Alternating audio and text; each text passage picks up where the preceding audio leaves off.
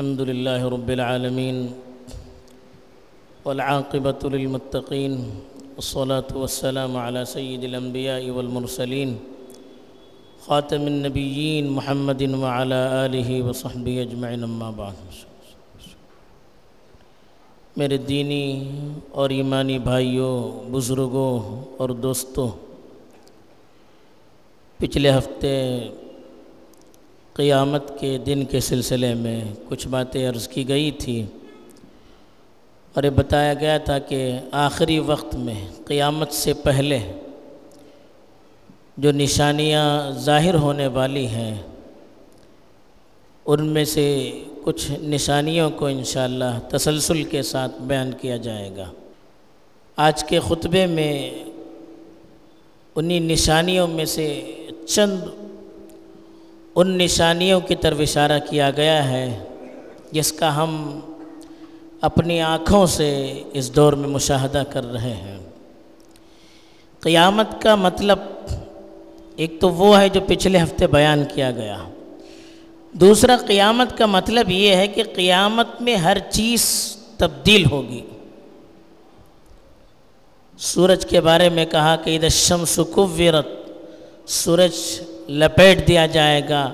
وہ ادھر نجوم ان ستارے بکھر جائیں گے ٹوٹ کر۔ ادھر سما ان فطرت آسمان پھٹ جائے گا۔ زمین کے بارے میں کہا کہ یوم دن تو حدیث و اخبار رہا زمین اپنا قصہ اس دن بیان کرنے لگے گی۔ ہر چیز پہاڑ، روئی کے گولوں کی طرح اڑنا شروع کر دیں گے۔ ہر چیز اپنی جگہ سے گھومنا شروع کر دے گی، اپنی جگہ سے اٹھ جائے گی۔ ہر چیز کی شکل اور اس کی صورت بدل جائے گی، قیامت جب آ جائے گی۔ تو قیامت کی نشانیوں پر جب ہم غور کرتے ہیں، تو قیامت جیسے جیسے قریب آتی جا رہی ہے، حالات کے اندر بھی ویسے ویسے تبدیلی ہوتی جا رہی ہے۔ قیامت کی قریب کی جو نشانیاں حدیث میں بیان کی گئی ہیں ان پر غور کرنے سے معلوم ہوتا ہے کہ اس وقت حالات پوری طرح سے بدلنا شروع ہو جائیں گے۔ معیار بدلنا شروع ہو جائیں گے۔ جن چیزوں کو صحیح سمجھا جاتا تھا قیامت کے قریب، وہی چیزیں غلط سمجھی جائیں گی۔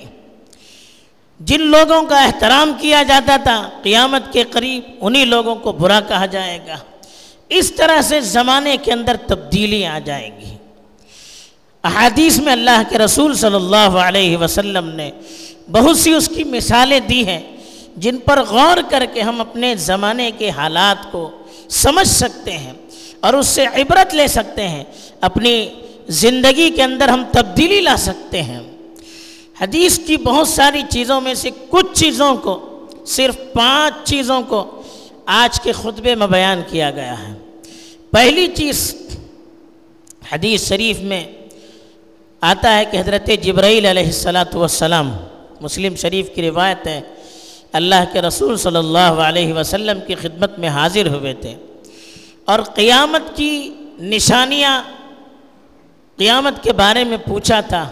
تو اللہ کے رسول نے بتایا تھا کہ قیامت کا علم جتنا آپ کو ہے، اس سے زیادہ تو مجھے نہیں ہے۔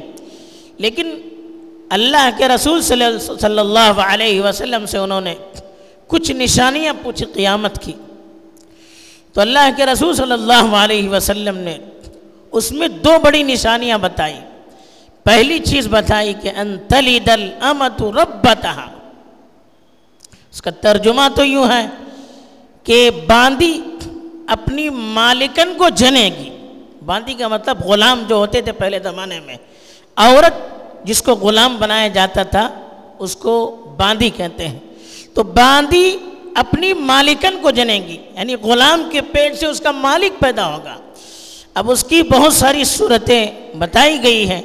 ایک جو صورت عام طور پر شراح نے بتائی ہے، وہ ہے کہ نافرمانی اتنی عام ہو جائے گی کہ عورتیں جو معاشرے میں بالکل نازک اور نرم سمجھی جاتی ہیں، وہ بھی اتنی سخت اتنی دلیر، اتنی جرت مند ہو جائیں گی کہ اپنی ماؤں پر اپنا حکم چلانا شروع کر دے گی۔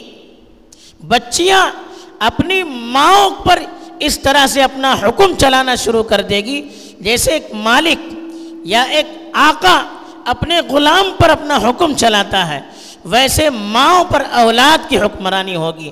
جب بچیوں کی یہ حالت ہوگی تو مرد اور بچے جن کے اندر طاقت، جوش، جذبہ زیادہ ہوتا ہے، ان کی کیا حالت ہوگی؟ تو قیامت کے قریب ماں باپ کی نافرمانی بڑھ جائے گی، بڑوں کی نافرمانی بڑھ جائے گی۔ ہر آدمی اپنے آپ کو سب کچھ سمجھنا شروع کر دے گا۔ ہر آدمی یہ چاہے گا کہ میں اپنا حکم دوسروں پر چلاؤں۔ کوئی کسی کے ماتحت رہنا، کسی کے سامنے جھک کر رہنا، کسی کے تابع بن کر رہنا اس کو قبول نہیں کرے گا، ہر آدمی یہ چاہے گا کہ میں مالک بنوں، میں آقا بنوں، میں آرڈر دینے والا، حکم دینے والا بنوں۔ یہ حالات قیامت کے قریب، جیسے جیسے قیامت قریب آ جائے گی، ویسے اس طرح کے حالات پیدا ہوں گے۔ یعنی معیار بدل جائے گا۔ جو حاکم تھے وہ محکوم، جو محکوم تھے وہ حاکم بن جائیں گے۔ دوسری نشانی جو اللہ کے رسول صلی اللہ علیہ وسلم نے اسی حدیث میں آگے بیان فرمائی کہ وہ انتر الحفات العرات العالت رعاء الشائی یتطاولون فی البنیان آپ اپنی آنکھوں سے دیکھیں گے کہ ننگے پیر چلنے والے، ننگے بدن گھومنے والے، بکریاں چرانے والے، یہ لوگ بڑی بڑی بلڈنگیں بنا کر ایک دوسرے پر فخر کرنے لگیں گے۔ یہ قیامت کی ایک نشانی بتائے کہ غریب لوگ جن کے پاس نہ کھانے کے لیے کچھ، نہ پہننے کے لیے کچھ، نہ پیر میں جوتے وہ پہنتے تھے، نہ بدن پر ان کے پورے کپڑے ہوتے تھے، چھوٹے موٹے کام کرتے تھے، بکریاں چرانا، جانوروں کو چرانا، چھوٹی موٹی چیزیں، کاروبار کرنا، یہ ان کا کام تھا۔ جب قیامت قریب آ جائے گی تو ایسے لوگوں کے ہاتھوں میں دولت آئے گی۔ ایسے لوگ بڑے بڑے مالدار بن جائیں گے، ان کی کوٹھیاں آسمانوں کو چھونے لگے گی۔ ایک دوسرے سے بڑا اپنا گھر بنا کر وہ فخر کرنے لگیں گے کہ میرا گھر آپ سے بڑا، دوسرا اس سے بڑا بنائے گا، تیسرا اس سے بڑا بنائے گا۔ تو پوری اپنی پونجی اور کمائی گھروں کے بڑے بنانے میں خرچ کریں گے اور اس پر ایک دوسرے فخر کرنے لگیں گے۔ تو یہ بات آج بالکل کھل کر ہمارے سامنے آ چکی ہے۔ کیسے کیسے لوگ جن کے پاس کچھ نہ تھا، آج بڑے بڑے مالدار بن چکے ہیں۔ ان کی کوٹھیاں ایسے کہ آدمی دیکھتا جائے تو ٹوپی گر جائے۔ اتنی اونچی اونچی کھوٹیاں بنانے، محلات اور گھر بنانے لگے ہیں۔ اور ایک دوسرے پر پھر فخر کہ میرا مقام، میرا مکان اس سے بڑا، اس سے بڑا۔ اب یہ قیامت کی نشانی، ہم سمجھتے ہیں، بڑی بڑی بلڈنگیں بنیں گی، بڑے بڑے مکان بنیں گے تو ہمارا نام ہوگا۔ اور یہ ترقی کی نشانی ہے۔ یہ ترقی کی نہیں، یہ قیامت کی نشانی ہے، یہ زوال کی نشانی ہے۔ حدیث میں تو یہاں تک بتایا گیا، سب سے بیکار پیسہ وہ ہے جو گھروں کی تعمیر پر خرچ کیا جاتا ہے۔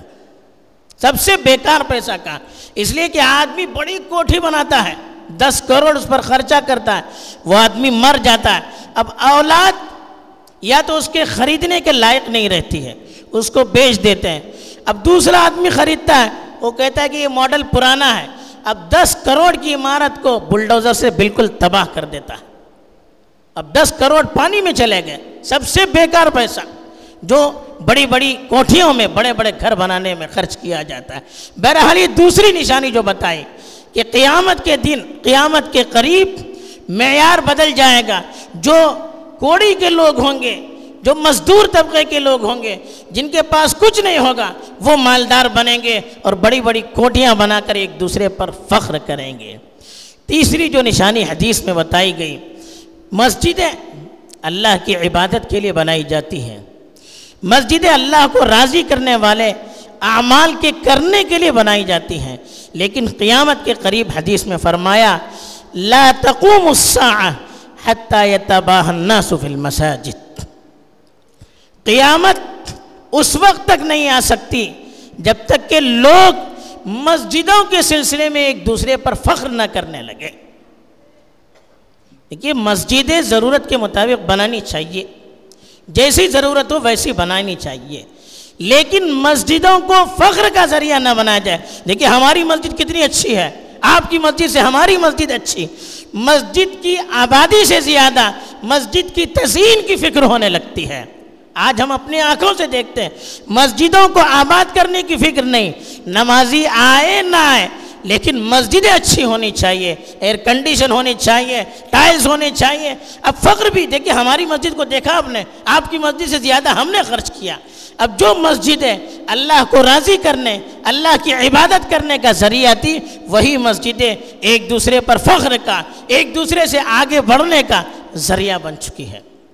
جب حالت یہ ہو جائے گی تو پھر مسجدیں بھی اختلافات کا ذریعہ بن جائے گی، مسجدیں بھی انتشار کا ذریعہ بن جائے گی۔ آج ہم اپنی آنکھوں سے یہ سب چیزیں دیکھ رہے ہیں۔ چوتھی چیز جو بتائی، اللہ کے رسول صلی اللہ علیہ وسلم نے ایک مرتبہ فرمایا، اذا زیعت الامانت فانتظر الساعہ قیامت کی نشانیاں پوچھی گئی۔ آپ نے فرمایا، جب امانت ضائع ہو جائے گی تو قیامت کا آپ انتظار کیجیے۔ صحابہ نے پوچھا، امانت کے ضائع ہونے کا کیا مطلب ہے؟ فرمایا، اذا اسد الامر الى غیر اہلی فانتظر الساعہ کہا کہ جب ذمہ داری نا اہلوں کے سپرد کی جائے، تو آپ قیامت کا انتظار کیجیے۔ اب بڑی بڑی ذمہ داریاں، مساجد کی ذمہ داری، اداروں کی ذمہ داری، ملکوں کی ذمہ داری جو بڑی چیز ہوتی ہے ملکوں کو چلانا، اداروں کو چلانا، یہ بہت بڑی ذمہ داری بہت بڑی اللہ کی امانت۔ لیکن لوگ کیا کریں گے؟ آدمی اس عہدے کا اہل ہے یا نہیں ہے؟ اس ادارے کو چلا سکتا ہے یا نہیں چلا سکتا ہے؟ لیکن ہمارا آدمی ہے، ہم اس کو ذمہ داری سونپ دیتے ہیں۔ یہ نہیں دیکھتے کہ وہ اہل ہے یا نہیں اہل ہے۔ وہ چلا سکے گا یا نہیں چلا سکے گا، لیکن ہمارا آدمی ہے، ہم اس کو ذمہ دار بنا سک، دیتے ہیں۔ کہا یہ بھی قیامت کی نشانی ہے۔ جب یہ چیز ہونے لگے کہ نااہل بڑے بڑے عہدوں پر فائز ہو جائیں، جن کے اندر صلاحیت نہیں ہے، جو عہدوں کو سنبھال نہیں سکتے جو ذمہ داروں کو سنبھال نہیں سکتے، جو اداروں کو سنبھال نہیں سکتے، جو قوموں کی قیادت نہیں کر سکتے، ان کے ہاتھ میں قیادت چلی جائے، ان کے ہاتھ میں عہدے چلے جائیں تو کہا کہ قیامت کا انتظار کیجیے، یہ قیامت کی نشانی ہے۔ پانچویں جو بات بتائیے، فرمایا کہ لا لا لا الرجل بما أخذ المال أمن حلال أم من حرام او کما قال علیہ الصلاۃ والسلام. بخاری شریف کی روایت ہے، کہا کہ قیامت کے قریب ایسا وقت آئے گا کہ آدمی یہ نہیں دیکھے گا کہ مال کہاں سے آ رہا ہے۔ حلال طریقے سے آ رہا ہے یا حرام طریقے سے آ رہا ہے، یہ نہیں دیکھے گا، صرف یہ دیکھے گا، مال آ جائے میرے پاس۔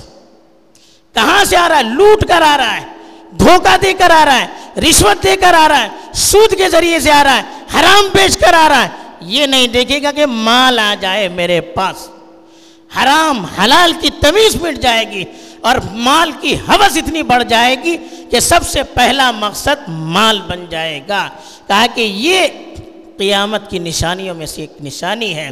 تو یہ پانچ نشانیاں آج کے خطبے میں بیان کی گئی ہے جو قیامت کے قریب آنے والی ہے اور ہم اپنی آنکھوں سے اس کو دیکھ رہے ہیں اور یاد رکھیے قیامت کی نشانیوں کا آنا کوئی خوش آئین بات نہیں ہے، یہ بازی کے پلٹنے کا وقت ہے، یہ معیار کے بدلنے کا کی نشانی ہے یہ۔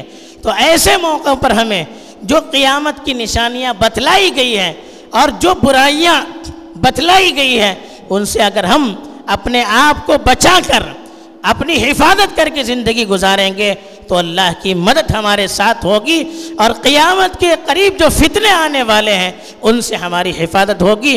اگر ہم نے ان چیزوں کو جان کر بھی ان سے بچنے کی کوشش نہیں کی، تو قیامت کے قریب جو فتنے آنے والے ہیں، ان سے ہماری حفاظت نہیں ہو سکتی۔ اللہ تعالی ہمیں قیامت کی نشانیوں کو سمجھ کر، اس کو جان کر اپنے آپ کو اس سے محفوظ رکھنے اور آخری دور کے فتنوں سے ہماری حفاظت فرمائے۔ آمین۔ و آخر دعوانا ان الحمد للہ رب العالمین۔